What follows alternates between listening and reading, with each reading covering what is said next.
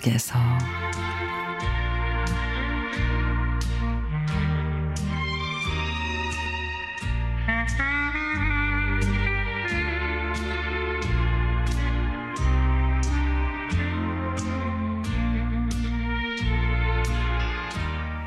아침에 눈을 떠서 일어나려니 어지러워서 일어날 수가 없습니다.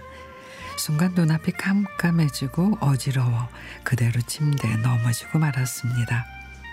천정이 빙글빙글 돌고 그런데 그렇게 한참을 누워 있으니 조금 진정이 되길래 아이들은 병원에 가라고 성화였지만 신랑은 출근해서 없고 병원에 가도 응급실 뿐인데 싶어서 가지 않았습니다. 내 증상을 인터넷으로 찾아보니 달팽이관에 이상이 있는 이석증으로 보였고 다행히 시간이 지나자 증상이 사라져 집안에 밀린 일을 했습니다. 저녁이 되자 다시 어, 어지러워졌고 그래서 이불을 일찍 깔고 누워 있는데 어머님이 걱정스레 말씀하십니다. 진짜 병원에 안 가도 되겠니? 아프지 마라.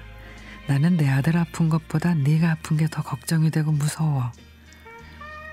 그 말은 든든하면서도 왠지 내 어깨에 짊어진 짐이 참 무겁구나 하는 생각이 들었습니다. 다음 날 일어나니 다시 어지러워 출근도 못하고 신랑과 병원에 갔습니다.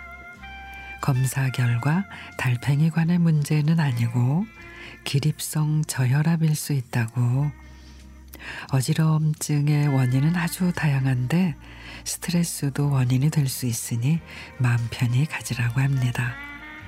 그래도 신경과를 가서 CT도 찍고 신경 기능 검사도 했습니다. 새벽부터 병원 접수를 해주고 하루 종일 부축해가며 나를 걱정해준 신랑이 있고 내가 아파도 집에서 아이들 챙겨주고 나를 위해 기도해 주시는 시부모님이 계시고 괜찮냐고 걱정해 주는 동료들이 있어 내일이 되면 씻은 듯이 나을 것 같습니다. 집에 오니 잘 먹어야 한다며 제가 제일 좋아하는 등갈비찜을 해 놓으셔서 정말 맛있게 먹었습니다.